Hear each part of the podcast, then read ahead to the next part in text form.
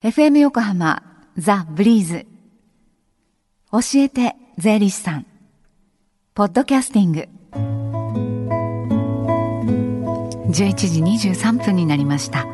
火曜日のこの時間は私たちの生活から切っても切り離せない税金についてアドバイスいただいてます。スタジオには東京地方税理士会の斉藤恵子さんです。斉藤さんよろしくお願いします。先週は年内にやっておくべきことっていうテーマでお話しいただきました。はい。年をまたいで分割して贈与すると贈与税が少なくなったり、はい、と寄付金控除を受けるためには年内に寄付をしておいた方がいい。そんなお話がね出てきたんですが、はい、さあ今日はどんなお話でしょうか？はい、えっ、ー、と例年ですと、えー、12月の上旬から中旬にあの来年度の税制改正大綱が発表されるのですけれども、はい、今年はあの12月14日に、えー、衆議院総選挙があったために大綱の発表が年末にずれ込みました。はい、で今日あの正式発表の予定ですので、はい、えっ、ー、と内容につきましてはあの年明けのこの番組内でご紹介していきたいと思います。はい、えー、そこで今日はですねあの今年を振り返ってということで今年の税金関係のニュースについてお話ししたいと思います。はい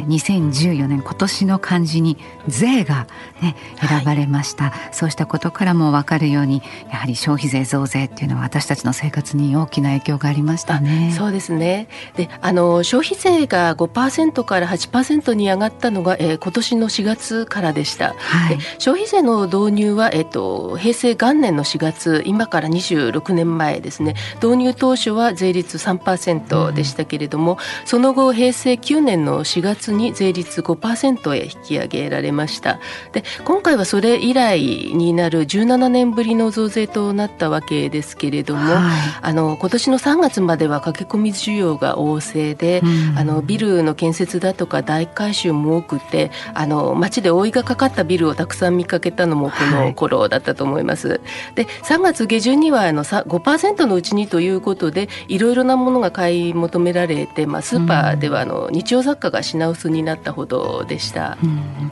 でその消費税来年には10%まで引き上げられる予定でしたけれども、はい、これ見送りになりました、ね、はい、そうですね。あの今年の11月にですね、景気動向の見極めによって10%への増税が見送られましたね。はい、で、えー、消費増税先送りについて民を問うということで、うん、えー、衆議院の総選挙があったわけですけれども、はい、えー、10%の増税は当初平成27年の10月からの予定でしたが、これが1年半、えー、延期されて平成29年の4月からということになりました。はい。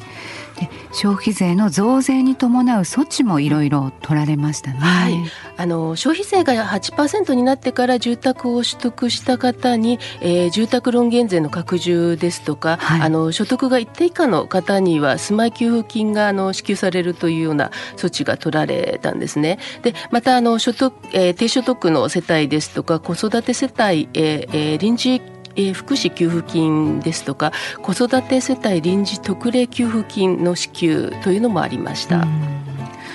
その他にどんなことがありましたか、ね、はい、あのやはり相続税が大きかったと思います。はい、あの来年からの相続税の、えー基礎えーえ基礎控除引き下げあと税率引き上げによる、えー、増税を控えて、はい、今後は相続税のあの納税対象者が増えるということでさまざまなところであの相続税対策セミナーが活況停しましたね。はい、でえー、主にあの不動産活用だとか生命保険生前贈与などがその対象だったんですけれどもあの仏壇や仏具などはですね相続税が非課税となるというようなことを受けてだと思いますけれどもかなり高額なあの金星の仏具なども注目を集めました。はい。でこの教えて税理士さんの時間にもその何度となく相続また贈与のねお話取り上げましたけれども、はい、じゃあ他にどんな税にまつわるニュースがありましたかね？はいあのふるさと納税も話題になって取り上げられることが多くあったと思います。はい、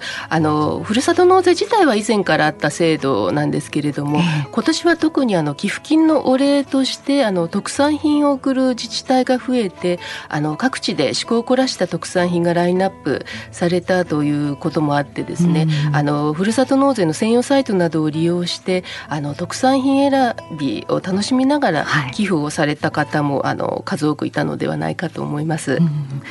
あのちょっと難しいなって思われる税金の問題も自分たちの生活に、ね、直結してくるものですからね、はい、納めるからにはその使い道についても私たちしっかり見ていかないといけないですね。そうですね。あのそもそもですね社会保障と税の一体改革ということでこの消費税増税が決まったわけですね。はい、でこの国であの生きていく限り納税は義務ですので、まあ、免れることはできないですけれども、まあ、負担が増えた分だけ、まあ、社会保障改革の方も前に進めてほしいというふうに思いますね。で、ね。はい、またこの番組でも紹介していきましたようにあの消費税以外にも私たちはさまざまな税金を国だとか県だとか市町村に納めています。はい、ですからあの経済対策だとか税制改正に注目するのと同時にですねあの自分たちが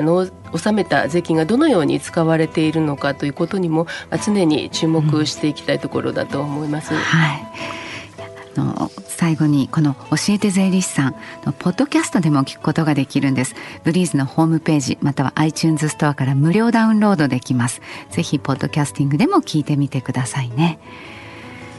えさて斉藤さんとご一緒するのは教えて税理士さん今日が最終回ということになります。三、ヶ月早いですね。はい、すね。いかがでしたか？はい、あの三ヶ月間ですね。まあ少しでもお役に立てるお話ができればと思ってあの来ましたけれども、まあ拙いお話でどれだけのことをお伝えできたのかなという思いはありますけれども、まあ一つでも多くあのなるほどと思っていただけるようなことがあったとしたら、まあとても嬉しいと思います。てもわかりやすくお話しいただいてありがとうございました。お世話になりました。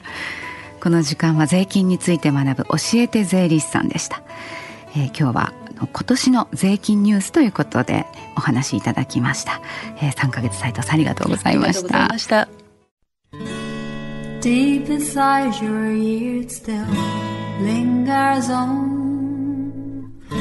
Fading sound of footsteps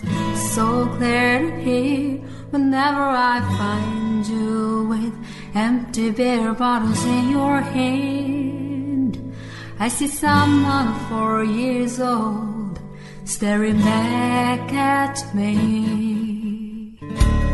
Once you told me you don't know who you are, there are pieces of you lost somewhere along the way.